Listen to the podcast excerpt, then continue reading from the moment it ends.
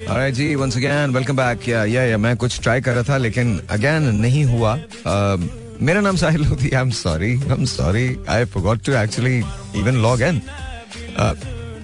Sahil uh,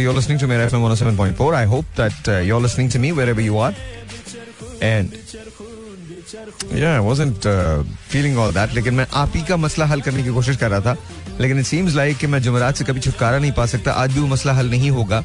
I think it's gonna take another मेरे ख्याल में do it tomorrow. Uh, कल मैं आपको दे सकूँगा बिकॉज़ आज भी लॉग इन के मसले हैं बहुत सारी और चीज़ों के मसले हैं। You have no idea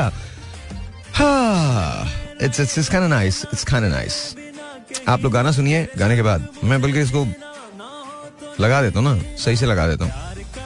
दोबारा से लगाता हूँ, और उसके बाद फिर हम बात करते हैं। बल्कि इनफैक्ट ये नहीं, ये वाला लगाता हूँ, फिर हम बात करेंगे। I love this song so listen to it उसके बाद बहुत सारी बातें होंगी टेलीफोन कॉल्स भी मैं आपके लूँगा, लेकिन फ़र्स्ट लिसन टू दिस अच्छा मैं आपको एक बात बताऊँ you have to be Sahir Lodhi to do all this मैं आपको सच बता रहा हूँ it is very different my life is very different मुझे तो कभी कभी लगता है कि यू नो अगर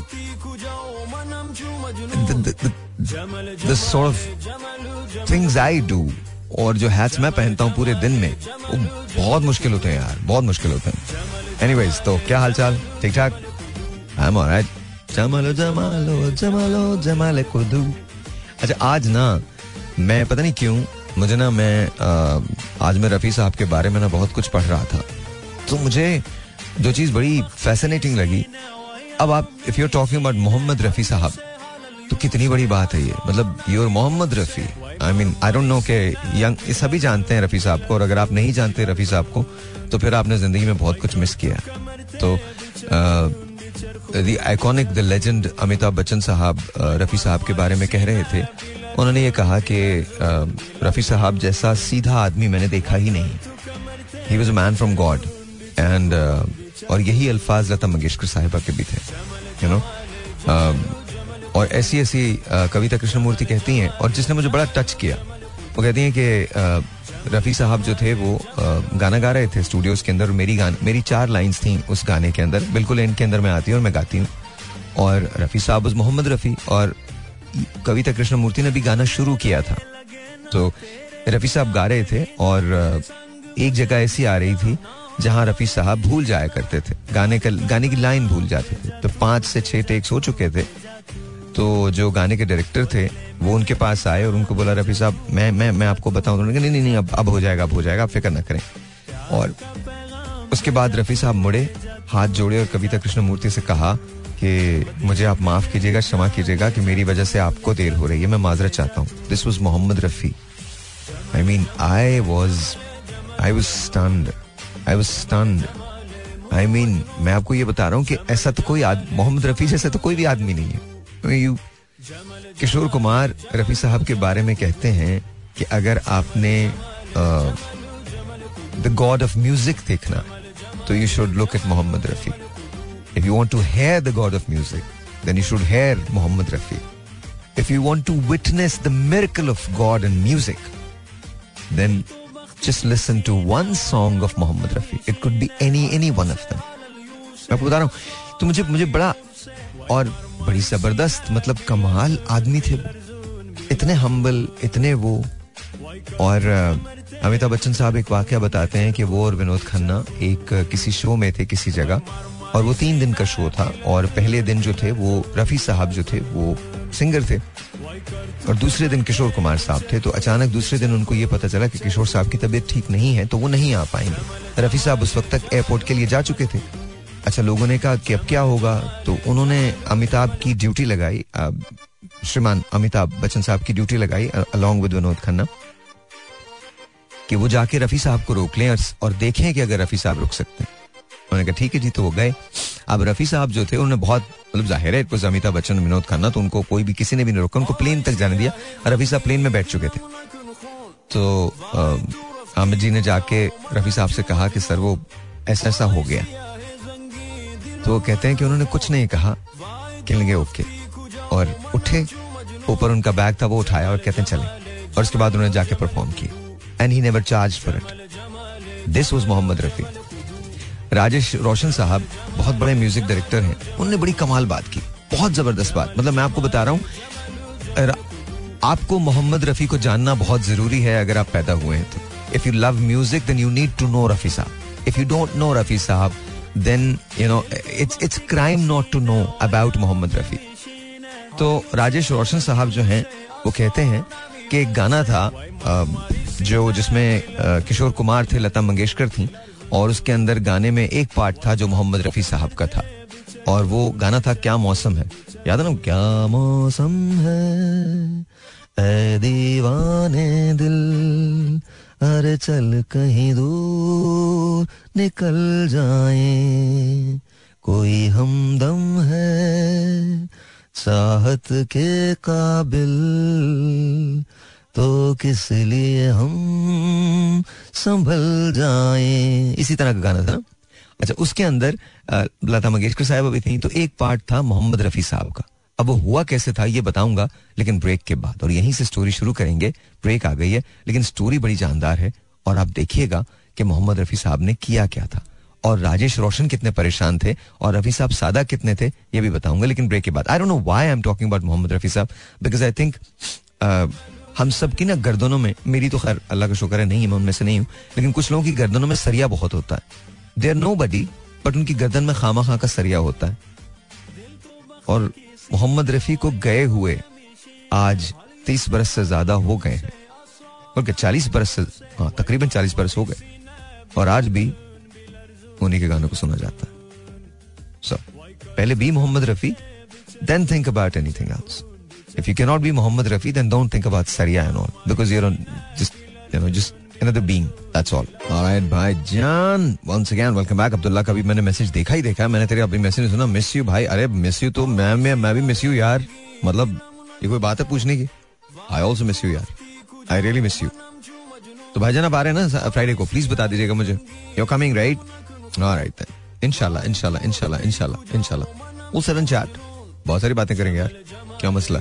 बहुत बातें होंगी। Right hmm. जी। सो हम रफी साहब की बात कर रहे थे।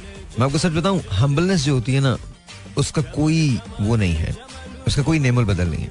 तो राजेश रोशन साहब ये किस्सा बताते हैं कि दूसरा आदमी फ़िल्म का नाम था। उसमें ऋषि कपूर थे, राखी जी थी और राखी गुलजार नॉट राखी सावंत, राखी गुलजार, और शशि कपूर साहब थे। जो गाने की सेटिंग थी, उसमें ऋषि कपूर साहब पे जो आवाज़ थी, वो किशोर कुमार साहब की थी। और जो राखी पे जो आवाज़, राखी गुजार साहब पे जो आवाज़ थी, वो लता मंगेशकर साहबा की थी। एंड ऑफ़ कोर्स जो शशि कपूर पे आवाज़ थी, वो आवाज़ जो थी, वो उसकी थी उनकी थी, रफी साहब की थी। अच्छा इस गाने को मैं फिर इसका एक और बड़ा आपको इंसिडेंट बताऊँगा। तो राजेश रोशन साहब कहते हैं कि हमने रफ़ी साहब को बुलाया, हमने कहा, सर, ये गाना है, क्या मौसम है? चल कहीं दूर निकल जाएँ। और उसके अंदर आपका ये वाला पार्ट है जो आपने करना है, उस जमाने में कैसेट्स का दौर आ गया था तो हम लोग, राजेश रोशन साहब कहते हैं कि हम कैसेट पे टेप करते थे गाइड वोकल्स और वो हम दिया करते थे कि इसको सुन ले। तो हमने रफ़ी साहब से कहा तो उन्होंने नहीं नहीं, मैं तो सुन नहीं सकता, मैं तो सुन नहीं सकता। मैं तो टेप यूज़ ही नहीं करता। दिस इज़ हाउ सीधा ही वॉज़ तो खैर, कहने, दस दिन बाद रिकॉर्डिंग है, रफी अंकल, आप ये कर कहा, नहीं, मैं तो मैं मैं तो नहीं कर सकते। खैर, दस दिन के बाद स्टूडियोज के अंदर थे एंड किशोर साहब गाना कर रहे थे एंड देन लता मंगेशकर अपना गाना कर रही थी एंड देन रफी साहब लेट हो गए, और लोगों ने देखा, अब सब चीज़ तैयार खड़ी थी ना, तैयार पड़ी थी। तो अचानक से वो भागते हुए आए, और उन्होंने अपना पार्ट जो है वो रिकॉर्ड कराया, और सब लोग दम बखुद थे मतलब हैरान थे कि ये इतनी परफेक्शन से ना एक नोट इधर, ना एक नोट उधर। अच्छा किशोर की खास बात थी, वो ये बात थी कि जब उन्होंने रफी साहब से पूछा, आप ये करेंगे कैसे, बगैर कैसेट के? तो उन्होंने हाथ उठा के ऊपर की तरफ़ इशारा किया, खुदा करवा देगा आपको पता है वो गाना किस तरह से था? सुपर डुपर हिट था। क्या मौसम है? चल कहीं दूर निकल जाओ। उस पर रफी साहब का, ये मस्तियाँ, ये बहार, दिल हो चला बेकरार। मैं गिरता हूँ, मुझे थाम लो। भीगे लबों से मेरा नाम लो। इस तरह से, इस तरह से था। और रफी साहब ने वो परफेक्शन के साथ गाया। अच्छा ये एक इंसिडेंट नहीं था। एक एक इंसिडेंस नहीं था। ये ऐसे तो लाखों हुए, लेकिन मैं आपको उनकी अजमत बता रहा हूँ। फिर आपने फ़िल्म देखी होगी धड़कन। धड़कन के अंदर एक गाना है जो सिचुएशन वही है, उसी तरह की है। और उसमें भी जो रफी साहब वाला पार्ट है वो कुमार शानू ने किया। अच्छा वो किस तरह से किया उन्होंने कि यू नो धड़कन के अंदर तुम दिल की धड़कन में रहते हो रहते हो, मेरी इन सांसों से कहते हो कहते हो, बाहों में आ जाओ, सपनों में खो जाओ तुम दिल की धड़कन में रहते हो रहते हो। हे हे हे हे आ, आ, ये ये कुमार शानू थे और इसी तरह से उन्होंने शुरू किया था जिस तरह से रफी साहब ने शुरू किया। अच्छा आज जब मैंने वो वीडियो देखी तो मुझे पता चला कुमार शानू कहते हैं कि अगर आप अपने गानों को बेहतर करना चाहते हैं तो आप रफी साहब को सुनिए। ये सारा स्पील बताने का मकसद क्या है? मकसद ये है if you are humble Allah will reward you if you not humble आप अपने तौर पे कुछ भी कहते रहे, यहाँ कुछ भी बन जाए आप, कुछ भी कर लें, कोई नहीं जानता आपको, कोई नहीं जानता। दुनिया में हमेशा झुक के मिला कीजिए लोगों से। लोगों को जब मिले तो प्यार से मिलिए। कल्फ लगा के बड़ा आदमी होने से आप बहुत छोटे नज़र आते हैं। अपने गर्दन में सरिया रखने से आप एक्चुअली बहुत छोटे होते हैं। दूसरे लोग आपकी इज़्ज़त इसलिए नहीं करते, क्योंकि वो आपकी इज़्ज़त करते हैं।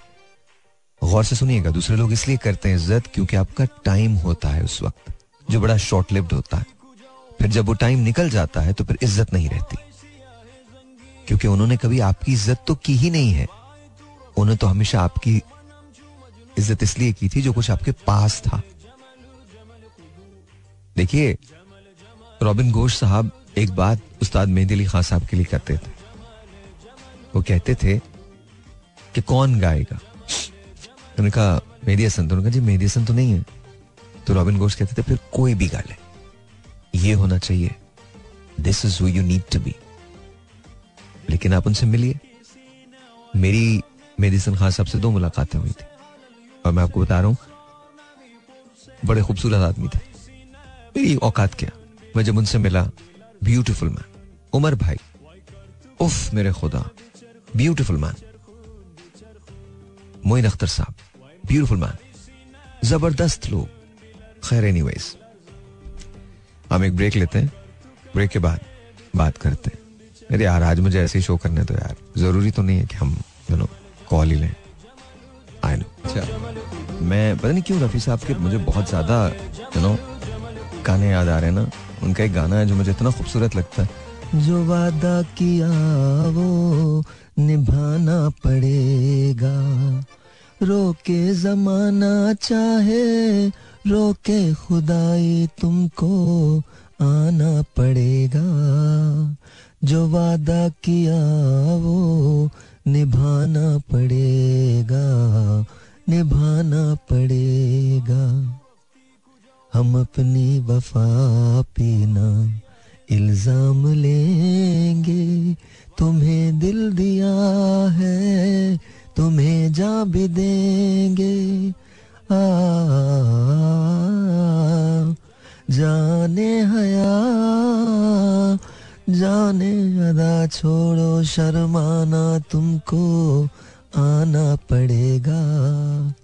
जो वादा किया वो निभाना पड़ेगा।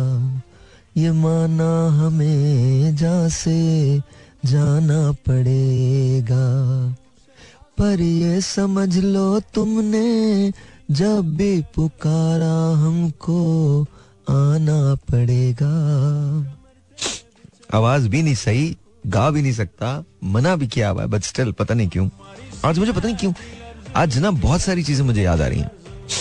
I just want to do an entertaining show मज़े का शो हो। पर हमारे साथ मसला यार, इतने प्रॉब्लम्स हो गए हैं। अगर मैं कोई सवाल भी आपको पोज करता हूँ ना, कहीं ना कहीं उसके अंदर कुछ ना कुछ ऐसी बात हो जाती है कि चटपटा नहीं रहता। तो it's okay I love this song don't ask me why don't ask me why I just love it Jamalo Jamalo कमाल गाना कमाल गाना तो मुझे ऐसे लगता है कि जैसे यू नो बहुत सारे लोग जो हैं, वो बड़े कमाल लोग थे। और पता जब मैंने नया नया शुरू किया था रेडियो तो बेशुमार लोग रेडियो में आते थे। और मुझे अक्सर किसी को मेरे नाम पे इतराज होता था किसी को मेरे आ, काम पे इतराज होता था। काम पे तो बहुत सारे लोगों का इतराज रहा। और बहुत सारे लोग मुझे कहते थे you know is be very short lived ये तो क्या है? ये तो क्या? अच्छा वो एक जो डिलेमा था कि नो तुम्हारी आवाज़ तो शाहरुख खान की तरह से है तो यू नो ये तो ये नहीं होगा इतने यू नो आपको ये रियलाइज़ करना चाहिए कि you know copies don't last for that long so but you know it's okay मैंने कभी इसका जवाब देने की कोशिश नहीं की सिवाय इसके कि देर इज़ नो कंपेरिजन वो बहुत बड़े आदमी है बहुत बड़ा स्टार है वो। एंड uh, मैं भी अपना काम करता हूँ। दैट्स व्हाट इट इज़ कोई कंपैरिजन नहीं। There is no comparison whatsoever none industry बहुत बड़ी है वो। मतलब देयर ग्लोबल हम तो लोकल भी नहीं है वो ग्लोबल है। I am not talking about talent talent तो डिफरेंट हो सकता है ना टैलेंट तो किसी में भी हो सकता है बिकॉज़ आई आई फील कि हमारे यहाँ बहुत सारे ऐसे एक्टर्स हैं जो किसी भी बहुत बड़े एक्टर से अमेरिका के इंडिया के किसी भी बहुत बड़े एक्टर से बहुत बड़े but then again you know मुझे लगता है कि शायद uh, हमारी वो प्रोजेक्शंस नहीं है ना। बिकॉज़ देर आर टाइम्स जब मैंने देखा मैंने मौला जट जब देखी तो मैं आपको लिटरली कह सकता हूँ हमजा की जो एक्टिंग है उसको अब दुनिया की किसी भी एक्टर के मुकाबले अब जॉनी डेप के मुकाबले में खड़ा कर दें उसको। Is brilliant this no question about it this no question Fawad अच्छा I am a Fawad Khan fan वैसे ही मुझे फवाद अच्छे लगते हैं। बहुत अच्छे लगते हैं। हमेशा से बहुत अच्छे लगे मुझे हमेशा से ये लगा है कि अगर वहीद मुराद के बाद मैंने किसी को पाकिस्तान में हीरो समझा है who had that look who had that air about him तो I think that's Fawad Khan तो मैं मैं इसको एडमिट करता हूँ। Because I am an avid fan अच्छा टेलीविज़न पे मैं हुमायूं का बहुत बड़ा फ़ैन रहा हूँ। बहुत बड़ा। बिकॉज़ आई थिंक हुमायूं उसकी एक उसकी एक एक्टिंग में ना एफर्टलेसनेस है। Of people, you know, used to say कि हुमायूं क्या एक्टिंग करते ना। Humayun is a great actor actually very good actor महसूस नहीं होता। बट यू नो उसकी प्रेजेंस इतनी स्ट्रांग है, इतना स्ट्रांग एयर है उसका कि कमाल यू नो तो मुझे लगता है कि ऐसे लोग बहुत look at Fahad Fahad is amazing no question क्या मतलब मैंने उसकी जितनी भी फ़िल्में देखी हैं, मुझे वो हमेशा बहुत अच्छे लगे। उनके जो ड्रामे देखे मैंने वो मुझे हमेशा बहुत अच्छे लगे। होस्ट तो वो खैर अच्छा ही है बहुत अच्छे हैं करते ही हैं। है बहुत अच्छे लगते हैं। अच्छा इसी तरह से when it comes to Mahira मेरे ख्याल में I think if I would to pick one person that be Mahira Khan. जिनको मैं समझता हूँ कि ग्लोबली उन्होंने uh, पाकिस्तान को बहुत अच्छा रिप्रेजेंट किया and and she is just brilliant amazing उनका जो भी काम है जितना भी काम है वो बहुत अच्छा है। बहुत अच्छा है। uh, हम कहाँ के सच्चे थे? मुझे बहुत अच्छा बाय अगर व्हेन इट कम्स टू हम कहाँ के सच्चे थे उसमें Kubra was also really good so बहुत अच्छा। दोनों बहुत अच्छे थे। बहुत कमाल। But obviously when it comes to global recognition I think Mahira you know वो बहुत ज़्यादा है बहुत अच्छे अच्छा इसी तरह से I have seen because Mehwish के साथ तो मैंने काम शुरू किया था। मेरा और महविश का हमने हमारा दौर एक साथ शुरू हुआ था। हमने साथ ही इकट्ठे काम किया था। शायर ऑनलाइन उनका भी पहला प्रोजेक्ट था मेरा भी पहला प्रोजेक्ट था जो जियो की तरफ़ से था। और महविश को मैंने बनते हुए देखा है शाइन करते हुए देखा है चेंज होते हुए देखा है स्ट्रगल्स के अंदर देखा है। ऐसा देखिए मैं महविश हूँ माहिरा हूँ फहद हूँ फवाद हूँ फैसल हूँ या हुमायूं हूँ किसी का नाम अगर रह जाए तो प्लीज़ मुझे माफ़ कर दीजिएगा। लेकिन ये तो और मैं हूँ साहिर हो कोई भी हो हाँ, एक बात याद रखिएगा, किसी शख्स को भी प्लेट में रख के कुछ भी नहीं दिया जाता। कुछ भी नहीं दिया जाता। यू नो मैं आपको हाइट्स देखी हैं, वो बड़ी कमाल हाइट्स हैं। हमारे यहाँ एक जमाना वो था, मरीना खान शहनाज शेख रूही बानो साहिबा all of beautiful people amazing बस मैं सिर्फ़ मैं सिर्फ़ इतना कहता हूँ कि अगर just because social media is existing now और लोग कुछ भी उस पर देख लेते हैं। दिस नॉट मीन कि आपका टैलेंट भी उतना है। I am not taking anything away from anyone लेकिन बस सरिये से प्रॉब्लम है। सरिये को गर्दन से निकाल दीजिए। वेरी शॉर्ट लिफ्ट दुनिया के बहुत बड़े बड़े लोग, बहुत बड़े बड़े लोग बगैर सरिये के एग्जिस्ट करते हैं। वो बहुत अच्छे एग्जिस्ट करते हैं। वो बड़े कमाल करते हैं। एंड उनको लोग याद भी रखते हैं। इसलिए नहीं कि उनका टाइम था तो वो याद रख रहे थे। इसलिए कि उनका हमेशा टाइम रहता है। इज़्ज़त आपको बहुत देर तक और बहुत दूर तक ले जाती। है सरिया आपको वक्त तक महदूद कर देता। उसके बाद नहीं रहता। अच्छा बचपन में ना कुछ चीज़ें ऐसी होती हैं जो आपके जहन में इनग्रेव हो जाती हैं रह जाती हैं। पता नहीं क्यों आज में ना ऐसे ही मुझे ध्यान आ रहा है कि बचपन के मैंने कौन कौन से गाने सुने थे। एक हमारे सिंगर हैं अमजद हुसैन साहब। अगर आई डोंट नो कि आप लोगों ने उनको सुना है नहीं सुना और अगर आपने उनको भी नहीं सुना तो भी ज़्यादा है आप लोगों की। बहुत बड़ी ज़्यादा है सुना कीजिए। उनका एक गाना था आ, याद है आपको? तेरा पाकिस्तान है, ये मेरा पाकिस्तान है। तेरा पाकिस्तान है, ये मेरा पाकिस्तान है। इस पे दिल कुर्बान, इस पे जान भी कुर्बान है। ओ, इस पे दिल कुर्बान, इस पे जान भी कुर्बान है। इसकी बुनियादों में है तेरा लहू, मेरा लहू। इससे तेरी आबरू है, इससे मेरी आबरू। इससे तेरा नाम है, इससे मेरी पहचान है। इससे तेरा नाम है, इससे मेरी पहचान है। इस पे दिल कुर्बान, इस पे जान भी कुर्बान है। हो, इस पे दिल कुर... वो लंदन में रहते हैं और मेमोरीज क्या होती हैं? वो लंदन में रहते हैं तो एक दिन उन्होंने मुझे फ़ोन किया। एनी कॉल में निगो साहिर, मैं तुम्हारा शो देखता हूँ, मुझे बहुत अच्छा लगता है। मेरा सीना इतना बड़ा। यार, मैं अपनी सीनियर्स की बहुत रिस्पेक्ट करता हूँ बिकॉज़ इनके, इनकी वजह से तो मैं यहाँ हूँ। मैंने अपने स्कूल के अंदर ही इतना गाया है, और तब तो मैं इतना भी नहीं गा सकता जितना ये गा रहा हूँ मैं। जो आज गा रहा हूँ ना, इतना भी नहीं गा सकता था। एक अच्छा गाने का ना ये जो शौक जो था मुझे, देखें, बहुत बड़े बड़े लोग बहुत बुरा गाते हैं। मैं उनमें सबसे बुरा गाता हूँ। लेकिन ये शौक मुझे हमेशा से था। मैंने एक वक्त वो भी था कि मैं एक दिन मतलब तो मुझे अमजद भाई ने कॉल किया, अमजद साहब ने कॉल किया and then you know was was really nice beautiful तो मुझे ऐसे ऐसे लोग मिले जिन्होंने ये ये कहा मुझसे। मुझे याद है शौकत अली साहब एक रोज कहने लगे मुझे कि यू नो तुम अब अच्छा गाने लगे अच्छा मैंने शौकत अली साहब को यूँ करके देखा और मैंने कहा गॉड ब्लेस सोल मैंने कहा, सर, आप मुझसे प्यार करते हैं बट इतना प्यार मत कीजिए कि झूठ का गुमान आने लगे तो हंसने लगे ना ज़ोर ज़ोर से। नहीं नहीं नहीं, वाकई वाकई। अच्छा गाते हो मैंने कहा अच्छा जी। तो वो बड़ी, बहुत बड़ी बात थी। एंड देन एक दिन शबनम मेरे पास आई नहीं थी, शबनम मजीद मेरे पास कराची में। तब तक शायद कुछ मैं बेहतर कर रहा था। और तो एक रोज हम शुरू हुए, तेरे बिना ज़िंदगी से कोई शिकवा तो नहीं। तो हम दोनों ने वो किया, और गाना बहुत अच्छा था। वो जो हम ब्रेक आती थी अच्छा टीवी वन पे फ़ायदा ये था कि हमारी ब्रेक जो होती थी हमारा शो जो होता था, वो चार घंटे का होता था और चार घंटे में से हम सिर्फ़ पच्चीस मिनट एयर पे होते थे, बाकी सारा वक्त एड्स होते थे। लिटरली मतलब दैट तो हम इधर आते थे, उधर चले जाते थे, उसके बाद एड एड होते थे। तो क्या करें? ऊपर बैंड होता था, सामने लोग बैठे होते थे तो हम गाने गाते थे। तो शबनम जब मेरे पास आई तो अब वो बेचारी बहुत परेशानी कहने लगी, साहिर, ये क्या क्या करें? मतलब ये तो इतने सारे एड्स हैं। मैंने कहा कुछ नहीं करो, ये माइक है तुम्हारे पास, एक माइक मुझे दे दो, हम शुरू करते हैं गाना। तो वी वी सैंग दैट तेरे बिना ज़िंदगी से कोई शिकवा। काश ऐसा हो तेरे कदमों से चुन के मंजिल चले। और कहीं दूर कहीं तुम घर साथ हो, मंजिलों की कमी तो नहीं। वो, ये हमने शुरू किया तो she was very happy very very happy तो मतलब अच्छा था। मैं आपको वैसे बता रहा हूँ कैसा होता था। बहुत सारे बहुत सारे लोग ऐसे ज़िंदगी में गुजरे जिन्होंने बड़ा, मुझे याद है अमजद के साथ, अमजद मेरे पास आया ना अच्छा अमजद मुझे हमेशा भाई कहता था ना, अमजद अमजद साहब तो अमजद मुझसे कहने लगा, हम नया नया शो शुरू कर रहे थे टी वन पे साहिल होती शो लेट नाइट ना। तो अमजद मेरे पहले गेस्ट थे तो अमजद मुझे आके कहने लगे, भाई, कौन सा गाना करना पता है कौन सा गाना करना मैंने कहा, यार, अमजद, मैं तो नहीं गाऊँगा, तुम गा लेना।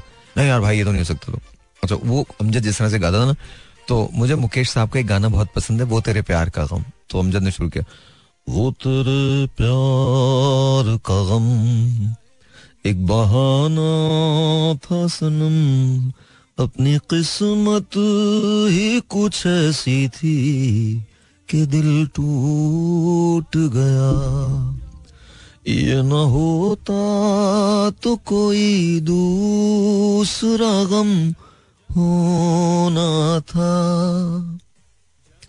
मैं तो वो हूँ जिसे हर हाल में बस रोना था, मुस्कुराता भी अगर तो और ये अमजद ने गाया, फिर उसके उनका साथ मैंने दिया मैं जस्ट ब्यूटीफुल उसके बाद मैं और अमजद तो हमेशा गाते रहे।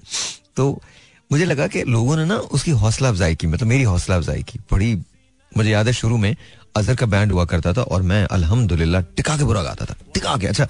भाई, में तो कॉन्फिडेंस तो बहुत था ना मतलब कॉन्फिडेंस तो ये था कि भाई, गा लो। अब तो जब से ना गाने की थोड़ी सी समझ आने लगी तो कॉन्फिडेंस ना एकदम मतलब मुझे एक वक्त वो भी याद है, मैं ईद के शो की रिकॉर्डिंग कर रहा था, जियो पे थे हम। हम यहीं स्टूडियोज के अंदर थे आई थिंक बारी स्टूडियोज में थे या कहीं थे।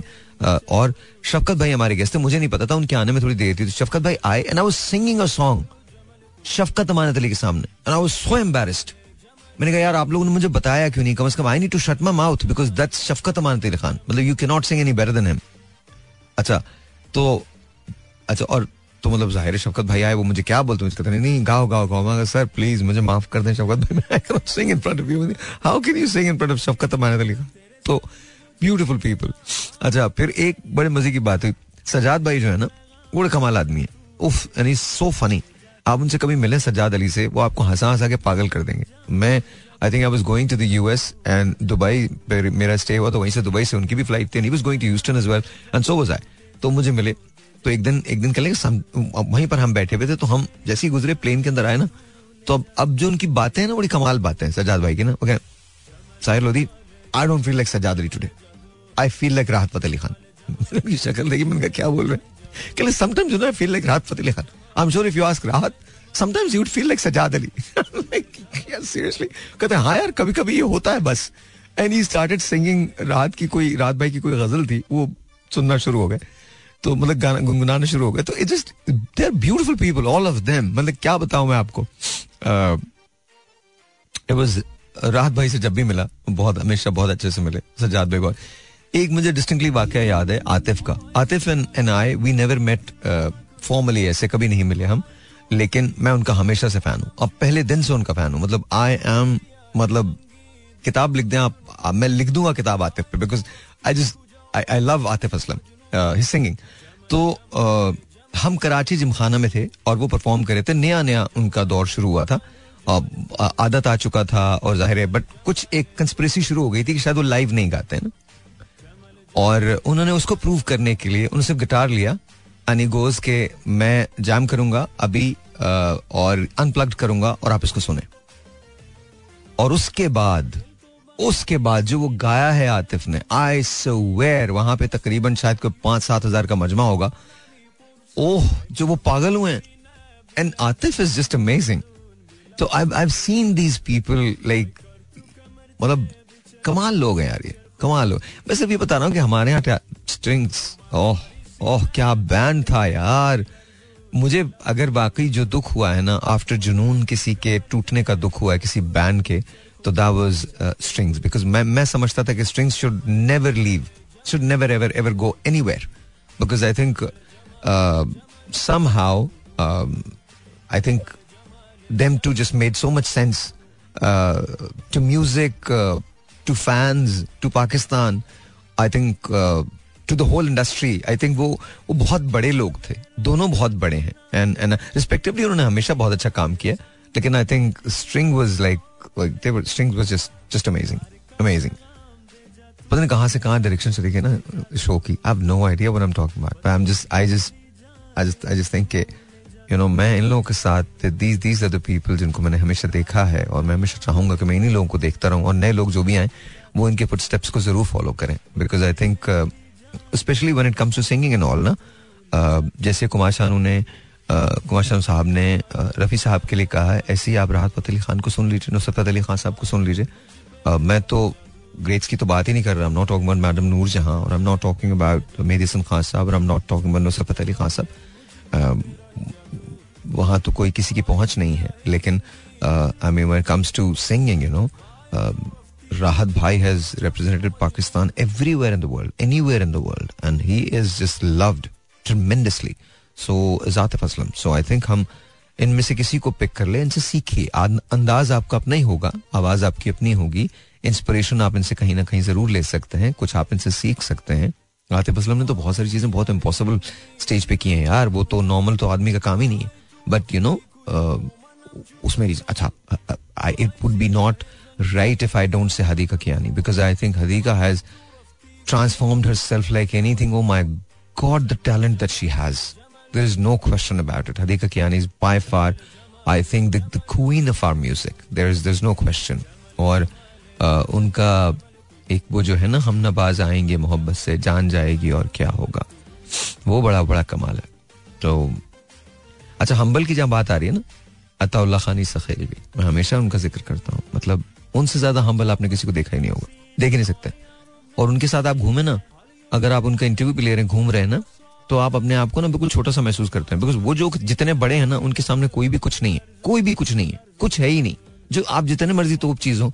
If Attaullah Khan is sitting Lala is sitting next to you you are a no कोई नहीं जानेगा आपको। सब everyone just go to Lala हम लोग एक शो कर रहे थे तो लाला को हम लेके घूम रहे थे। एक तो पैसे उनसे कोई नहीं लेता। अल्हम्दुलिल्लाह, किसी जगह रुक जाए, आप लाला से कोई पैसे नहीं लेगा।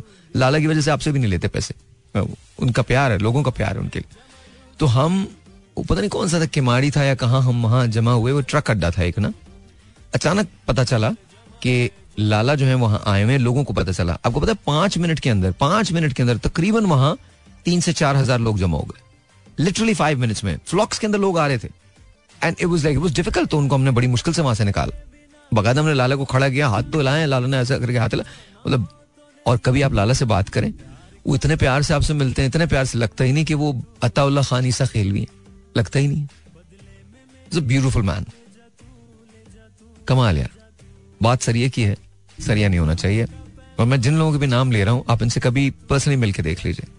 They beautiful people as human beings are concern and you know as talent तो है ही है उनका। और जी। तो हम सरिया की बात कर रहे थे। सरिया नहीं होना चाहिए। लोगों से हम्बल रह के मिलना चाहिए। एंड दैट्स अबाउट इट मैं आपको बताऊँ बड़े सारे लोग मुझे ज़िंदगी में मिले। अच्छा ये तो खैर शो बिज़नेस की बात है ना? लेकिन उसके अलावा बता रहा हूँ मैं आपको। वो तमाम लोग जो अच्छा शायद आपको हेल्प मिल जाए इससे। बता देता हूँ मैं आपको। देखिए सेल्फ स्टीम और सेल्फ कॉन्फिडेंस में बुनियादी फ़र्क होता है।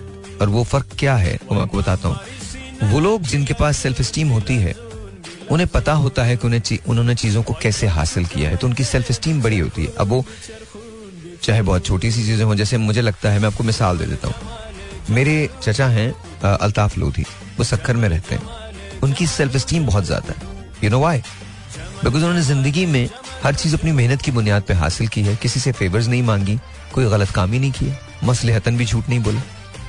मेरे नाना थे, सैयद महमूद जिलानी। उनकी सेल्फ स्टीम बहुत ज़्यादा थी। बिकॉज़ अगैन उन्होंने जो कुछ किया, वो अपने बलबूते पे किया। वो एक अखबार के एडिटर थे और बहुत थोड़े से पैसे बनाया करते थे, लेकिन अपने कलम को उन्होंने कभी कॉम्प्रोमाइज नहीं किया तो नतीजा क्या रहा? कि उन्हें कोई खरीद नहीं सकता था। तो सेल्फ स्टीम जो थी, वो बहुत ज़्यादा थी, बहुत बड़ी थी, बहुत बड़ी थी उनकी।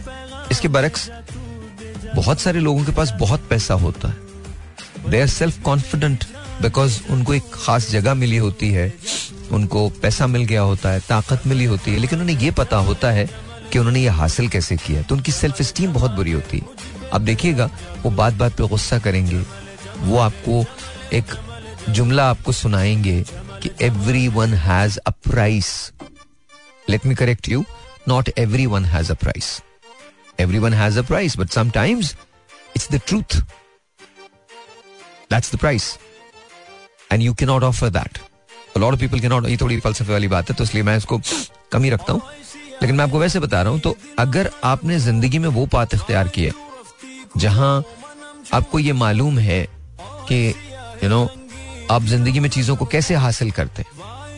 तो प्लीज़ अंडरस्टैंड प्लीज़ अंडरस्टैंड चुनिएगा वो रास्ता जो सही हो वो नहीं जो आपके लिए सही आप अगर वो रास्ता चुनेंगे जो सही है तो याद रखिएगा आपकी सेल्फ स्टीम बहुत ज़्यादा हो जाएगी। दूसरी बात दूसरी बात बड़ी इंपॉर्टेंट बात है। बोला नहीं जा रहा मुझसे। खैर एनीवे anyway, दूसरी बात आई कभी कभी हो जाता ना ऐसा। इट्स ओके प्रॉब्लम नहीं। Life is like that some days are going to be good some days are going to be bad some moments are going to be good some moments are going to be bad you have to live with it you know choices आपकी हैं। एक बात और, अक्सर लोग मुझसे ये बात करते हैं कि साहिर भाई हम अपने आप को इंस्पायर कैसे करें? आप सब भी परेशान होते हैं। अब तुम लोग सुन रहे हो ना मेरे रेडियो को, इंतज़ार कर रहे हो कि सर भाई, आज कॉल लेंगे ना। आज मूड नहीं है मेरा कॉल लेने का। उसका ये मतलब नहीं है कि मैं कॉल लेना नहीं चाहता। आज मैं कुछ बातें करना चाहता हूँ तुमसे ना। तुम्हारे फ़ायदे की बात है। अगर सुन लो तो बहुत अच्छा अगले दो मिनट मुझे दो। शायद हो सकता है कोई बात तुमको समझ आ जाए। देखो, हर आदमी कंप्लेन करता है प्रॉब्लम्स की। और ये सही है, उसका हक है, क्योंकि आजकल के दौर में प्रॉब्लम्स बेतहाशा है। लेकिन जब तक तुम खुद कुछ अपने प्रॉब्लम को सॉल्व करने के लिए नहीं करोगे प्रॉब्लम वैसे एग्जिस्ट करते रहेंगे। अच्छा हमारी कौम का एक जुमला है जो अक्सर हम सुनते हैं कि हम क्या कर सकते हैं। जो कौम ये कहने लगे ना कि हम क्या कर सकते हैं, हमारे हाथ में क्या है, फिर वो कुछ भी नहीं कर सकते। बुरा नहीं मानिए, लेकिन मैं आपको बता रहा हूँ, हम सब कुछ कर सकते हैं। If you put our mind to it हम सब कुछ कर सकते हैं। हर रोज मैं जब सुबह उठता हूँ तो पहले मुझे दवाएँ लेनी होती हैं। आज आपसे बहुत दिल की बातें शेयर कर रहा हूँ। पहले मुझे दवाएँ लेनी होती, ठीक है? अभी एक प्रॉब्लम आया था तो उन्होंने मेरी दवा की जो डोज है, वो डबल कर दी है, ठीक है? बहुत सारे टेस्ट मेरे इनकंक्लूसिव हैं। वो कह रहे हैं कि जी दोबारा करवाइए, ठीक? दूसरी बात देर आर टाइम्स जब मुझे सुबह सुबह इंजेक्शन लगते हैं लिटरली ड्रिप लगती है इंजेक्शन लगते हैं so I can get out of bed मतलब आई कैन नॉट मूव मैं मूव नहीं कर सकता। इतनी प्रॉब्लम होती है। सुबह के वक्त अगर नहीं, आपको इस पर यकीन नहीं है तो आप राजा से पूछिए। या आसिफ को फ़ोन कर लीजिए। वो मुझे लगाने आते हैं। इंजेक्शन और वो प्रिपेयर करते हैं, पूरी आईवी प्रिपेयर करते हैं, पूरे इंजेक्शन प्रिपेयर करते हैं। मसल्स के अंदर दो लगते हैं, एक इंटरवीनस लगता है। तो कभी कभी ऐसा होता है कि आई के नॉट मूव मतलब मैं मूव नहीं कर सकता हूँ। But you know I am not pushing limits मैं आपको ये बता रहा हूँ। ये मत समझिएगा कि मैं आपको बताने का मकसद है क्योंकि मैं आपको काम कर रहा हूँ, सेंटी को हो जाए नहीं, ऐसा कुछ मकसद नहीं ना मैं आपको ये साबित कर रहा हूँ कि मैं कुछ सुपर बींग हूँ, ऐसा कुछ कुछ सब। अंडरस्टैंड कीजिएगा जो मैं कह रहा हूँ। अब इस बात, अब यहाँ से बात शुरू होती है। अब मेरे पास दो चॉइसेस हैं। या तो मैं रोता रहूँ बैठ के और कंप्लेन करता रहूँ कि ना यार, मेरे साथ ये क्या हो गया? मैं तो ये नहीं कर सकता, मैं तो वो नहीं कर सकता। या फिर मैं ये करूँ कि जो कुछ है, उससे लड़ूं और आगे बढ़ूं और काम करूँ। और उसके बाद उसको अपने काम से कॉन्कर करूँ. And this is exactly I refuse to give up you can kill me but I am not going down without an effort ऐसा नहीं हो सकता कि मैं कोशिश के बगैर मर जाऊँ. ये पॉसिबल ही नहीं है. आपके हाथ में आप मुझे मार दें बट आप मुझे झुका नहीं सकेंगे. मैं झुकूँगा तब जब मैं गिरूँगा, और गिरूँगा तब जब मैं मरूँगा. उससे पहले तो आप कुछ नहीं कर सकते. उसका रीजन एक है. ये ज़िंदगी मेरी नहीं है। ये ज़िंदगी उन तमाम लोगों की है जो मुझसे मुझसे मुंसलिक है। मैं हर रोज उठता हूँ, हर रोज काम करता हूँ। शायद उसका दो परसेंट भी अपने लिए नहीं करता। और ये हम सब की ज़िंदगी है, किसी एक की नहीं। प्लीज़ अंडरस्टैंड कीजिएगा इस बात को। हज़ारों ऐसी खातन हैं, हज़ारों ऐसे मर्द हैं, जो इस दुनिया के अंदर काम कर रहे होते हैं और वो एक सर्टन एज को पहुँचते हैं और जब वो पीछे मुड़ के देखते हैं तो देखते हैं कि उन्होंने क्या, ज़िंदगी में क्या किया होगा। टोटल आप कैलकुलेट करके देख लीजिए कितने जोड़े ले लिए होंगे, कितनी गाड़ियाँ ले ली होंगी, कितनी राइड्स ले ली होंगी, कितना पैसा खर्च कर लिया होगा अपने ऊपर। ज़्यादा पैसा कहाँ जाता है? जो आपसे मुंसलिक लोग होते हैं। ज़्यादा मोहब्बतें कहाँ जाती हैं? जो आपसे मुंसलिक लोग होते हैं। ज़्यादा नाराज़गी कहाँ जाती है? जो आपसे मुंसलिक लोग होते हैं। तो ये दुनिया है। आपको अपने लिए सिर्फ़ नहीं जीना, दूसरों के लिए जीना है। दूसरों को हम शेयर्ड मोहब्बतों के साथ ज़िंदा होते हैं। अब मेरे लिए ये बड़ी बात तकलीफ़ दे होगी अगर अम्मा मुझे तकलीफ़ में देखें तो। Because my mother can not handle it मैं उनका बेटा हूँ। शी के नॉट हैंडल इट वो बीमार हैं और बीमारी में भी ये पूछ रही हैं, साहिर कैसा तो what I am trying to tell you आप हिम्मत कीजिए। अल्लाह ताला साथ देता है। अल्लाह ताला सिर्फ़ उनकी मदद करता है जो हिम्मत करते हैं। जो हिम्मत नहीं करते, उनके लिए कुछ भी नहीं होता। अब मुझे आप एक बात बताइए। छोटी सी बात है। अगर हम फ्रांस में जाके लाइन बना सकते हैं, या यूएस में जाके लाइन बना सकते हैं यूके में लाइन बना सकते हैं, या दुबई में लाइन बना सकते हैं तो अपने मुल्क में क्यों नहीं बना सकते? अभी आप पूछिए अपने आप से। मैं नहीं बता रहा आपको। इन बातों का आपको लगेगा कोई फ़ायदा नहीं है। अंडरस्टैंड करें कि हमारे मुल्क में अंडों की कमी हो गई है। हम कितने पथेटिक हो सकते हैं? अंडों की कमी है। अंडे नहीं मिल रहे मार्केट में। यू नो वाई नहीं नहीं, मुर्गियों ने अंडे देना नहीं छोड़े। ना हमारे पास मुर्गियों की कमी हो गई है। बल्कि हमारी मुर्गियों ने इतने अंडे दिए हैं कि अब वो अफ़गानिस्तान जा रहे हैं। क्योंकि वहाँ से उनको कैश मिल रहा है, पैसा मिल रहा है। तो कोई बात नहीं, आप तड़पे, उनको ये तो हमारे ईमान है। मैं ये नहीं कहता अफ़गानिस्तान अंडे ना भेजें। आप अपनी पोल्ट्री की प्रोडक्शन को इंक्रीज कर लें, अंडे ज़रूर भेजें, लेकिन पाकिस्तानियों को क्या होगा? उनके नसीब, उनके मुकद्दर में क्या है? ज़्यादा पैसे के अंडे। मेरे पास एक दूध वाले आए थे, उन्होंने ये बताया कि अगर 10 फ़ीसद आपके पास सूखा दूध है तो उसके अंदर पानी मिला के दूध बना दिया जाता। नब्बे फ़ीसद पानी, दस फ़ीसद वो बन जाता। और हम सब पीते हैं, इस्तेमाल करते हैं, डेयरी प्रोडक्ट होती है। भैंसों को हम टीके लगाते हैं, ज़्यादा दूध निकालने के लिए। भैंसों की ज़िंदगी कम हो जाती है। मतलब हम तो बड़े बड़े चीते लोग हैं ना। ये समझ जो हमको लोग देते हैं, पता नहीं कौन से लोग हैं। भैंस के साथ भी ज्यादती करते हैं। हम चिकन को फुला देते हैं। प्रॉफिट मार्जिन के लिए। कौन सी ऐसी चीज़ है जिसके अंदर हम ये काम नहीं करते? हमारे यहाँ चीनी मिलावट, मसाले मिलावट, आटा मिलावट, दूध मिलावट, लोग मिलावट। तो फिर हम क्या कंप्लेन कर रहे हैं? किसी को यहाँ कोई बात बताओ तो पत्थर लेके आपके पीछे दौड़ता खुदा ना करे अगर इन्हें ये पता चल जाए कि आप में कुछ टैलेंट है। तो सारे मिलके कोशिश करते हैं उसे खत्म कर दिया जाए। किसी की गवर्नमेंट आ जाए, आप लिख लीजिए मुझसे आज। नून लीग की गवर्नमेंट आती है कोलेशन के साथ आती है, नून लीग की गवर्नमेंट जिस दिन गवर्नमेंट आएगी, उससे तीन दिन पहले अपोजिशन तैयार हो चुकी होगी, ये बात मेरी याद रखिएगा।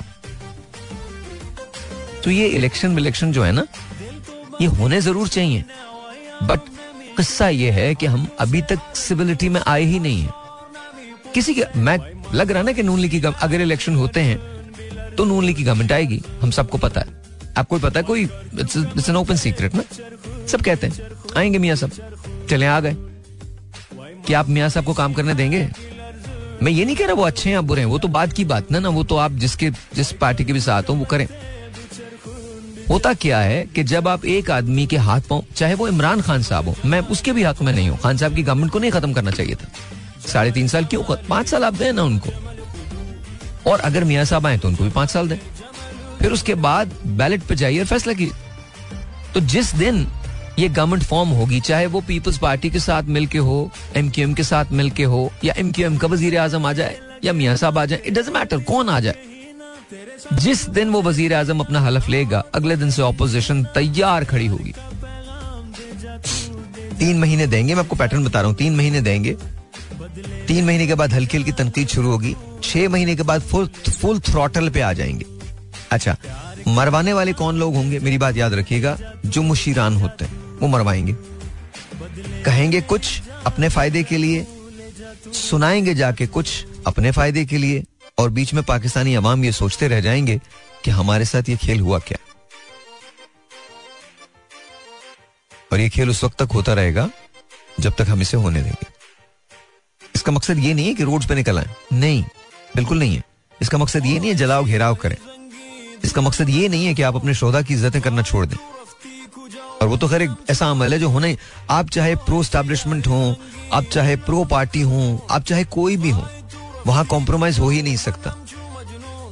मैंने हवालदार लालक जान की जो फैमिली थी, मैं उससे मिला था। मैं भूल नहीं सकता वो बात। तो वो उधर हाथ ना लगा, उधर ना जाए। आपके डिफरेंसेस हो सकते हैं। गुड एंड बैड हर जगह होता है। आप करें डिफरेंसेस तो जलाओ, और मैं ये इनको नहीं कह रहा हूँ, सिर्फ़ तहरीक इंसाफ को नहीं कह रहा किसी को भी कह रहा हूँ, किसी को भी कह रहा हूँ। क्वेश्चन क्या है? क्वेश्चन ये है कि जब तक आप अपने बच्चों को ट्रेनिंग और तालीम साथ नहीं देंगे, तालीम और तरबियत साथ नहीं देंगे, तब तक नहीं होगा। अब तालीम इतनी महँगी हो गई है। कल मेरे पास उमर आए थे ना, उमर क्या बता रहे थे? उमर यही बता रहे थे ना कि फ्रांस के अंदर तालीम सबके लिए यकसा है, निसाब भी यकसा है। हमारे यहाँ यकसा है, बिल्कुल नहीं। और जब तक ये सारे प्रॉब्लम्स हल नहीं होंगे, हम बेहतर नहीं हो सकते। लेकिन अगेन अब बात को मतलब को समझने की कोशिश कीजिएगा। इसे हल कौन करेगा? आपको लगता है कोई हुक्मरान करेगा? यहाँ आप गलत है। हमें सबसे पहले मुश्तरका तौर पे ये तैयार होना पड़ेगा कि हम इन चीज़ों का हल चाहते हैं। और किसी सियासतदान की तरफ़ से नहीं। ये नारा किसी सियासतदान की तरफ़ से नहीं आना चाहिए। ये नारा अवाम की तरफ़ से आना चाहिए। आप सियासतदान अवाम को जलसों में ना लाएँ। अवाम एक लीडर बना के उसको चुने। थोड़ी डिफरेंट बात कर रहा हूँ। जाने दीजिए। And this is Naji Hasan Oh my God Truly the the first uh, queen, and uh, she's queen forever. There's there's no question about it. Mashallah, mashallah. क्या आवाज़ थी? Beautiful. And she was a very good person. Amazing, amazing. मैं कभी उनसे नहीं मिल सका कभी उन्हें देख नहीं सका but I think you know by far she was the best you know vocalist that we ever had ये मेरा मेरा ख्याल है मतलब पॉपुलर म्यूज़िक के अंदर ब्यूटीफुल ब्यूटीफुल ब्यूटीफुल सोल इनसे एक और रिश्ता भी है uh, इश्तियाक जो है वो मेरे बड़े अज़ीज़ दोस्त हैं तो ये उनकी मिसेस थी। और तो ज़ाहिर है उस उस हवाले से भी मेरे लिए तो ये बहुत इंपॉर्टेंट है। But anyways so coming back to we talking about कि सरिया नहीं होना चाहिए तो सरिया तो वाकई नहीं होना चाहिए। अगर अब सरिया होगा आपके इसमें तो फिर प्रॉब्लम हो जाएगी। मतलब वैसे हमारे यहाँ ना, कुछ भी हो सकता है, मैं बहुत सारी खबरें पढ़ता हूँ और सुन सुन के हंसता हूँ। बहुत सारे लोग हमारे यहाँ कहते हैं कि पता नहीं, अगर अगली हुकूमत आएगी तो क्या होगा? मैं भी यही हूँ, आप भी यही हैं, कुछ भी नहीं होना। कुछ चीज़ें बेहतर ज़रूर हो जाएँगी लेकिन जो ये घपला हुआ है ये एक दो दिन में नहीं जाएगा तो किसी ऐसी जादू की छड़ी का आ, उसकी तो नहीं रखिएगा। देखिए रूम दीजिए उनको काम करने का। काम करने का रूम दें जो कि मुझे नहीं लगता मिलेगा लेकिन काम करने का रूम देना चाहिए। अगर हम पाकिस्तान को प्रॉस्परस देखना चाहते हैं तो अब हमको चाहे वो कैसी भी गवर्नमेंट है हमें उसको पाँच साल मुकम्मल करने देने होंगे। You know if let's say से मियाँ साहब कम्स ठीक है? तो ऑपोजिशन ज़रूर होनी चाहिए ट्रैक पे रखती है वो। लेकिन ऑपोजिशन उतारने के लिए नहीं होनी चाहिए। और ओपन डिबेट्स हो, ठीक है? अब हमको बड़ा होना पड़ेगा, हमारा ये बचपना गुजरना पड़ेगा। ये जो मेरे ख्याल में मैं बिलावल की बात से अग्री करता हूँ, ये जो ओल्ड पॉलिटिक्स है और उसकी जो ओल्ड पॉलिटिक्स की जो टैक्टिक्स हैं, उसको खत्म करना पड़ेगा। हमको आगे बढ़ना पड़ेगा, एक दूसरे से ओपन होना पड़ेगा। अब हम शहरों में बटे हुए लोग नहीं हैं, सूबों में बटे हुए लोग नहीं हैं। अब हम एक ग्लोबल विलेज में रहने वाले लोग हैं। अब हम, हमारा एक्सेस जो है वो बहुत ज़्यादा है। अब ये बकवास नहीं रही है कि तुम आई होप के नहीं रही हो।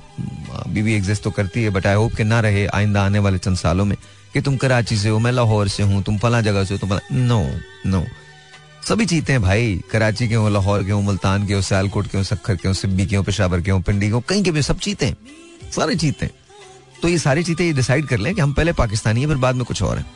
ये डिसाइड कर लें। क्यों नो? अलग अलग जगह के चीते होंगे ना तो फिर कोई नहीं पहचानेगा चीतों को।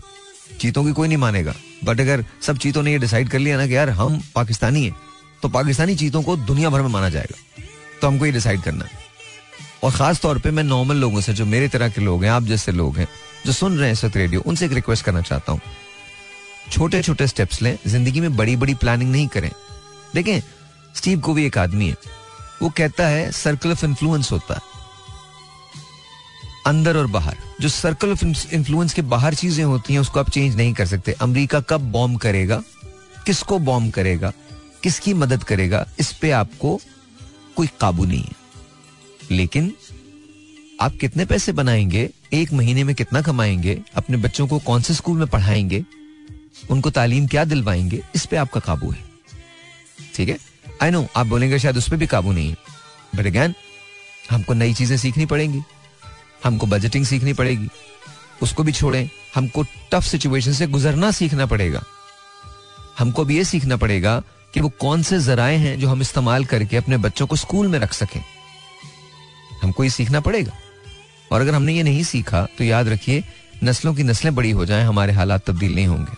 अगर आप ये समझ रहे हैं कि हुकूमत में कोई हुकूमत में ना, जब खासकर मैं पोलिटिकल पार्टीज़ की बात कर रहा हूँ, ये बड़ी उम्र के बड़े बच्चे और इनका बचपना अभी तक गया नहीं है। पाकिस्तान इनको एक उस टॉफी की तरह से लगता है, जिसको ये सब खाना चाहते हैं। और ये खा लेते हैं। बुरा मानने की बात बहुत बहुत, इनकी अपने अपने पर्सनल एजेंडाज हैं। ये इसमें आप लोग नहीं आते। एक मुझे बात बताइए, अगर ये आपको पानी दे रहे हैं तो इसके लिए आपको शुक्रिया अदा करना चाहिए इनका? नो ये इनकी जॉब है। इसीलिए ये आए हैं। ऐसा मुमकिन है? चलें। हम बेस्ट को तो अच्छा हमारी दूसरी एक जो गंदी बात है, वो ये है कि हम हिपोक्रेट्स बहुत हैं। बहुत हिपोक्रेटिक हैं यार, बहुत ज़्यादा दोगले हैं। अमेरिका को भर के गालियाँ देते हैं। यहाँ बैठ के आप सुन लें। हमारे रिलीजियस स्कॉलर से लेकर हमारे पॉलिटिशियन तक सारी अमेरिका का हेट अमेरिका का टिकट बेचते हैं। ठीक है? लेकिन आ गया और फंड्स सारे वहीं से आते हैं। माजरत, सच्ची बात तो यही है ना? फंड्स वहीं से आते हैं। फंड्स इस्तेमाल कैसे करने ये डायरेक्शन भी वहीं से आती है। फंड्स कब इस्तेमाल करने ये भी वहीं से आता है। फंड्स की रिपोर्टिंग जो है, वो भी वहाँ जाती है। तो गाली क्यों दे रहे हो भाई? क्योंकि बिकता है। आपको पागल बनाया हुआ है। आपको समझाया हुआ ऐसा। ठीक है? और वो कौमें इनकी चालाकियों में कितनी आगे निकल गई हैं? बराबर के मुल्क को देख लीजिए, इंडिया को देख लीजिए। हमारे मुल्क, हमारे ना आज भी बराबर का जो मुल्क है, टीवी पे नाम ना लो। क्यों भाई? नहीं जानते। नहीं जानते वो इंडिया। है उनको देख लें।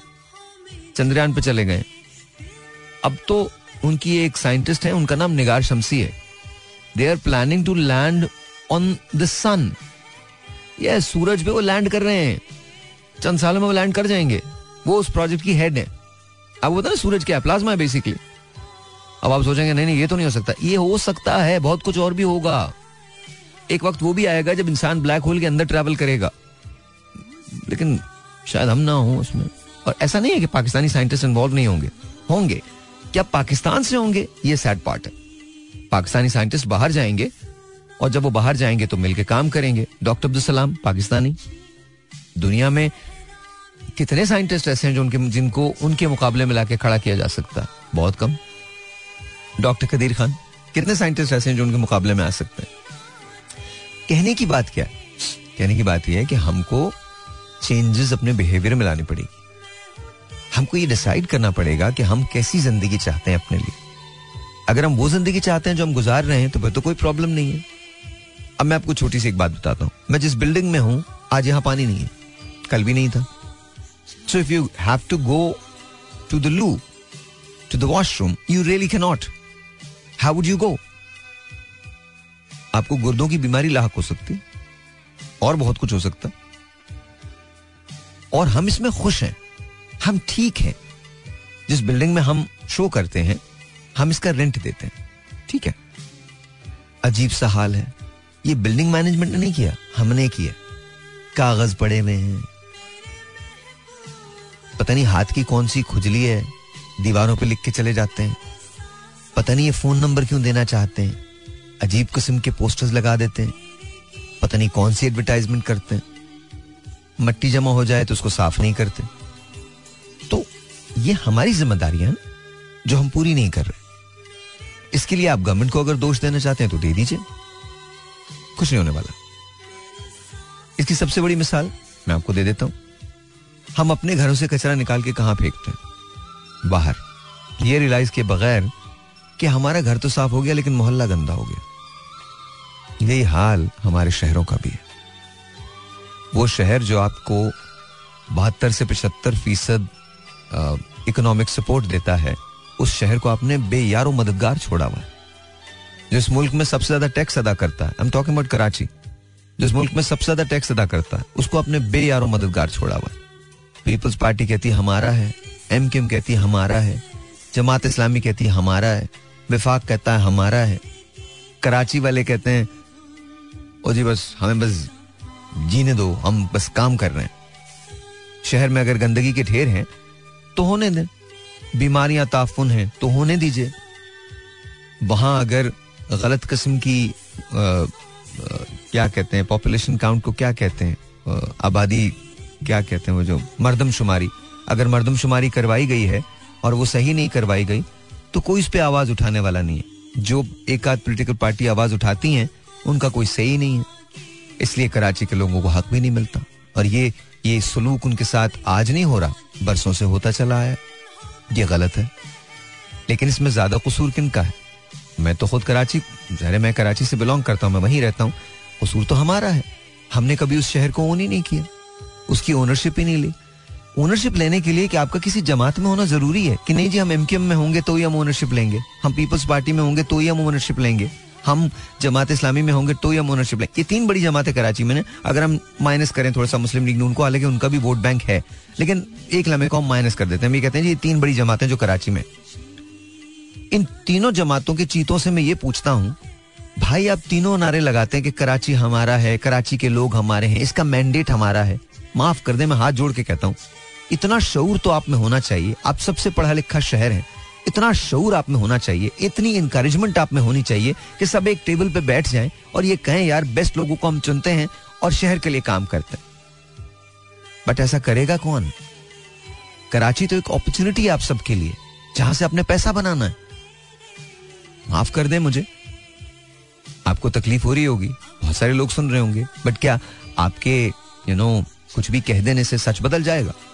अफसोस इस बात का नहीं है कि आप ऐसे हैं। अफसोस इस बात का है कि कराची के लोग भी ओनरशिप लेने को तैयार नहीं। वो उसी घोड़े पे बेट लगाते हैं जिसको पचास मरतबा आजमाया हुआ छोटा सा मतलब मुझे समझ में नहीं आता, अस्पतालों को दिखाने का मकसद क्या कि हमने अस्पताल बना लिए? हाईवेज को दिखाने का मकसद क्या कि हमने हाईवेज बना लिए? ओ भाई इकोनॉमिक चार्ट होते हैं ना, वो आपको बता देते हैं कि आपने क्या किया। और शुक्रिया की ज़रूरत नहीं है, फराइज हैं ये आपके। अवाम शुक्रिया नहीं अदा करे आपका। आपके फराइज में आता है। आपको अवाम से शर्मिंदा होना चाहिए कि हम डिलीवर नहीं कर सके। बजाय इसके कि आप इस बात का बोले कि जी, हमने पुल बनाए हैं, हमने हाईवेज बनाए हैं, हमने ये कर दिया, हमने वो कर दिया, हमने अस्पताल में। माफ़ कर दें। ये फराइज में है आपके। आप डिलीवर नहीं कर सके, शहर को साफ़ नहीं कर सके, शहर के साथ अच्छा सलूक नहीं कर सके, शहर में बेरोजगारी को खत्म नहीं कर सकते कर सके। शहर के अंदर स्नैचिंग होती है आप उसको खत्म नहीं कर सके शहर के और बड़े प्रॉब्लम है उसको आपको शर्मिंदा होना चाहिए या आपको कॉलर खड़े करके बोलना चाहिए हमने सब कुछ किया है जी माफ़ कर दे Alright, जी once again, very welcome back. क्या हाल चाल है? Yeah, yeah, I'm, I'm, I'm good. Yeah, अभी भी कॉल्स बज रही है मैंने कहा था कि आज कॉल्स नहीं लेंगे तो कभी कभी ऐसा भी दिन होना चाहिए ना कि कॉल्स नहीं भी लें इट्स ओके.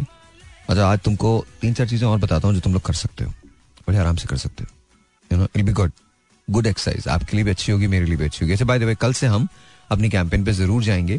मैंने दो काम किए हैं। एक तो आपको एलाइड बैंक का मैं आ, वो दे दूँगा एसएलएफ का अकाउंट वो दे दूँगा। अच्छा आपको इजी पैसा का और जाज कैश का भी अकाउंट दे दूँगा। कल हमारा जो टारगेट होगा मैं अभी से बता रहा हूँ वो दो होंगे। पहला टारगेट हमारा होगा ग्यारह सौ डॉलर का जो मैं आपको नाम भी बताऊँगा उनका। और दूसरा टारगेट होगा हमारा तकरीबन थर्टी सिक्स लैक्स का। तो ये दो टारगेट्स हमारे होंगे और इसके लिए हमारे पास दिन होंगे दो यानी थर्सडे एंड फ्राइडे तो अब देखना ये है अगर जितने लोग सुनते हैं अगर उनसे हेल्प मिल जाती है तो बहुत अच्छी बात है। अगर आप ना हेल्प कर सकें तो कर दीजिएगा। कोई ना कोई तो सुन रहा होगा जो हेल्प कर देगा। और उनको अगर उनकी डिटेल चाहिए और कोई एक शख्स इसको स्पॉन्सर करना चाहेगा लेना चाहेगा तो वो बिल्कुल ले सकता है। आ, लेने का तरीकेकार सिर्फ़ ये होगा कि वो कॉकलियर इम्प्लांट्स हैं जो हमको चाहिए और उसकी रिपेयर में ग्यारह सौ डॉलर का खर्चा आ रहा है। हमारे पास सारी रिपोर्ट सब कुछ मौजूद है। मैं वो आपको फॉरवर्ड कर दूँगा, जो भी इसको ज्यूम करना चाहेगा। अगर आप नंबर अपना छोड़ेंगे तो हम आपको फॉरवर्ड कर देंगे। आप डायरेक्टली डॉक्टर को पे कर दें एंड हमारी ये ज़िम्मेदारी पूरी हो जाएगी। वरना दूसरा तरीका ये होगा कि आप हमें भेज सकते हैं। पैसे जो हैं, वो अकाउंट में भेज सकते हैं, और जैसे जैसे वो खर्च होंगे जहाँ जहाँ खर्च होंगे, उसकी डिटेल आपको एस एल एफ़ की वेबसाइट पर मिलती रहेगी। तो ये ये हमने किया है, और मैं इसको ज़रा थोड़ा सा और ऑर्गेनाइज होकर करना चाह रहा हूँ। उसका रीज़न ये है कि अभी रमज़ान आने वाले हैं और रमज़ान में मैं चाहता हूँ, अभी ये विशफुल थिंकिंग है, लेकिन रमज़ान में मैं चाहता हूँ कि हम अपने अस्पताल की बुनियाद डाल लें या कम अज़ कम क्लिनिक जो है वो दोबारा से शुरू कर लें। कम अज़ कम ये दो में से कोई एक गोल है। क्लिनिक का जो खर्चा होगा वो तकरीबन चालीस से साठ लाख रुपए के दरमियान होगा बिकॉज़ वो क्लिनिक जो है वो तकरीबन दस घंटे चलेगी। और ये फ्री क्लिनिक होगी। हम पहले इसको तीन घंटे तक करते थे तो आप खुद ही इसमें सोच सकते हैं कि कितना कितना इसके अंदर खर्चा लगता है। तो वो भी मैं आपकी तरफ़ लेके आऊँगा। देखिए, ऐसे हमारे मुल्क में ऐसे बहुत सारे लोग हैं। मुझे लगता है कि सेहत का मसला सबसे पहले है। और सेहत के साथ जो सेहत की एजुकेशन है उसकी अवेयरनेस का मसला बहुत ज़्यादा है। तो ये सारी की सारी हम चीज़ें मिलकर करेंगे। आपको मेरा साथ देना पड़ेगा। और फिर इसके बाद हम आगे चलते हैं। मैं कंपनी से भी अपील यही करूँगा कि वो भी आके साथ दें। हमारे पैनल में शामिल हों। हर चीज़ जो होगी मैं क्रिस्टल क्लियर फेसबुक पे दे दूँगा। आप उसको देख लीजिएगा और कहीं अगर आप हमारी रहनुमाई कर सकते हैं तो वो ज़रूर कीजिए। कहीं आप फाइनेंशियली मदद कर सकते हैं तो वो भी ज़रूर कीजिएगा। और अगर आप हमारी फाइनेंशियल मदद नहीं कर सकते तो हमें वॉल्टियर्स भी चाहिए होंगे। लेकिन देखें सीरियस माइंडेड लोग जो काम करना चाहें, मैं लोगों को इकट्ठा नहीं करना चाहता because they want to meet Sahir Lodhi I want to make sure कि हम काम करें। मेरे काम करने का तरीकाकार थोड़ा सा मुख्तलिफ़ है। मैं तो खुद जाके सफाइयाँ भी करता हूँ, खुद जाके मिलता भी हूँ, खुद जाके मेडिसिन परचेज कर लेता हूँ, मैं तो खुद जाके हर काम कर लेता हूँ, मुझे कोई प्रॉब्लम नहीं है। अगर आप इसलिए साथ शामिल होना चाहते हैं कि आपकी तस्वीरें आएँगी या सोशल मीडिया पे शोर मचेगा या तुम मुझे किसी प्रेज की ज़रूरत नहीं है, मुझे खुदा को जवाब देना, लोगों को जवाब नहीं देना। I don't to talk to people जिनका मकसद ये हो कि जी मैं मैं ठीक है, मैं मैं चंदा मांगने बिल्कुल आऊँगा, लेकिन अपने काम की बुनियाद पे आऊँगा। हम पिछले इतना छह साल से काम ही कर रहे हैं ना, बल्कि इससे ज़्यादा दस बारह साल, पंद्रह साल मुझे हो गए काम करते हुए। हम उसी बुनियाद पे आएँगे। बाहर के भी टूर्स करेंगे, बाहर के लोग सुन रहे हैं तो वो भी उनके लिए भी हम करेंगे। हम जाएँगे, हम काम की बुनियाद पे करेंगे, लेकिन मुझे खाम खा का हुआ नहीं चाहिए और ना मुझे अपने बारे में कोई शौक है सुनने का कि मैं पता नहीं कौन सी तोप चीज़ कर रहा हूँ, कौन सा काम कर रहा हूँ। कुछ नहीं कर रहा हूँ मैं। मैं जो कर रहा हूँ, वो मुझे करना चाहिए। दैट्स इट और इसके अलावा कुछ नहीं है। तो अगर आप उस तरह के शख्स हैं जो मेरी तरह से सोचते हैं और आपकी कमर, आपके गर्दन में सरिया नहीं है और आप काम कर सकते हैं काम कर सकते हैं। काम से मुराद ये कि आप मोटर बाइक भी चला सकते हैं। आपको मैं ये कहूँ कि हमें दवाएँ लेनी है आ, कम दामों पे परचेस करने हैं और आपको खंगालना है जाके तो आप वो भी कर सकते हैं। मैं आपसे ये कहूँ कि अगर किसी मरीज़ के साथ आपको हिंदुस्तान ट्रैवल करना है या यू के ट्रैवल करना है और, और इलाज के लिए उसको लेके जाना है या किसी मरीज़ के साथ आपने इस्लामाबाद ट्रैवल करना है तो आप वो भी करें तो मुझे सीरियस माइंडेड लोगों की ज़रूरत होगी जो वाकई काम करना चाहते हैं लोगों के लिए जिनके पास दर्द है थोड़ा सा। मुझे वो लोग नहीं चाहिए जो मीटिंग्स मीटिंग्स मुझे आई हेट मीटिंग्स मुझे मुझे तकलीफ़ होती है मीटिंग्स के अंदर बैठ के। कुछ नहीं होता, खा पी के चले जाते हैं लोग। कुछ नहीं होता, कोई मीटिंग्स के अंदर नहीं करना मुझे। पहली बात। दूसरी बात, जब मैं आपके पास आऊँगा तो मुझे पता चल जाएगा कि ये राउट होगा या नहीं होगा। तो पहले मैंने टारगेट बहुत छोटे रखे एक ग्यारह सौ डॉलर का टारगेट है और एक तीस, पैंतीस लाख रुपए का टारगेट है। तो भी कल तक हमारे पास फिगर आ जाएगी। तो ये टारगेट है। इसको कंप्लीट करने के लिए हमारे पास दो दिन होंगे। अगर इन दो दिनों के अंदर ओवर द वीकेंड ज़ाहिर है मैं संडे तक करूँगा मंडे आपको मैं इसका रिज़ल्ट बता दूँगा जी कितने पैसे आए। ईमानदारी से मैं आपको बता दूँगा इतने पैसे। और फिर मैं ये डिसाइड करूँगा कि हमें करना क्या है। क्या हमें अप्रोच चेंज करनी पड़ेगी?